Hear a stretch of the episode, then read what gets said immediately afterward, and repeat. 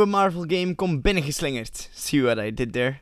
Ditmaal onder de titel Marvel Midnight Suns. Marvel begint de kriebels te krijgen om verschillende genres uit te proberen, want ditmaal is het een tactical RPG game. Is Marvel op weg om ook de gamewereld te veroveren, of houden ze het beter bij het grote scherm? Het verhaal van de Midnight Suns begint wanneer Hydra opnieuw met krachten probeert te spelen die ze niet meester kunnen.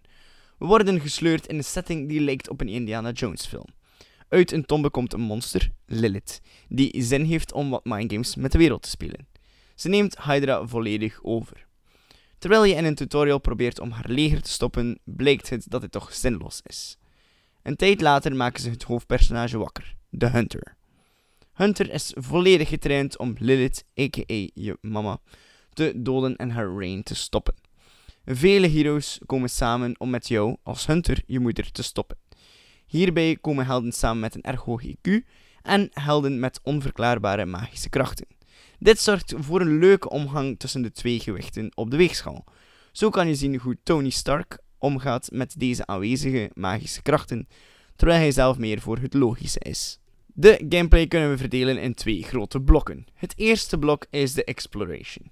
De basis waar je ongeveer de helft van de tijd zal spenderen is de Abbey. Dit is een groot kasteel waar magische wezens en spirituele krachten aanwezig zijn. Zo is er een shapeshiftende kat en een levende vuurdemon in de oven. De Abbey heeft een erg grote oppervlakte die volledig te verkennen is. Hier verzamel je resources, collectibles of vind je hier en daar een sidequest. Tijdens je aanwezigheid in de Abbey kan je praten met de verschillende heroes die aanwezig zijn. Wanneer je start zijn er een achttal heroes beschikbaar. Je kan er meer vrij spelen wanneer je verhaallijn verder speelt.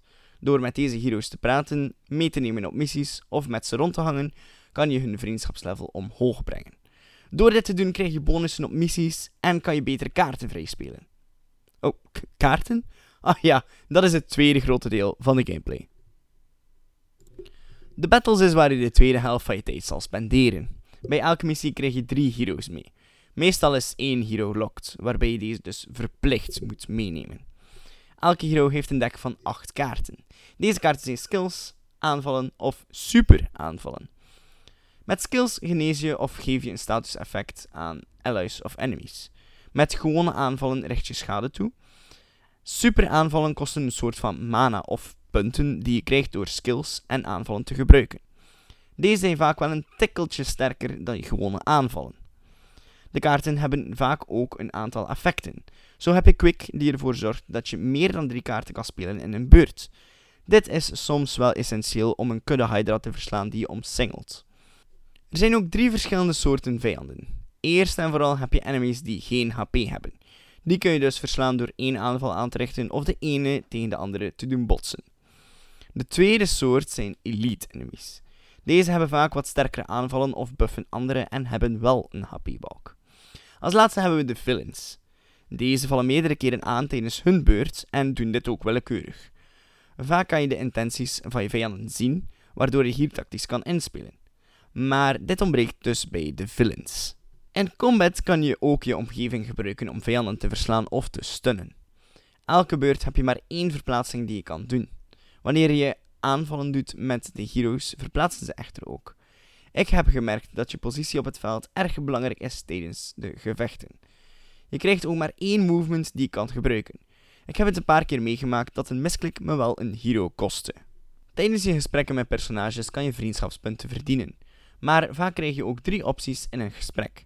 Deze hebben invloed op je balans. Je hebt een positieve, neutrale of negatieve houding die je kan aannemen. Positieve geef je light points, neutraal niets en negatieve dark points.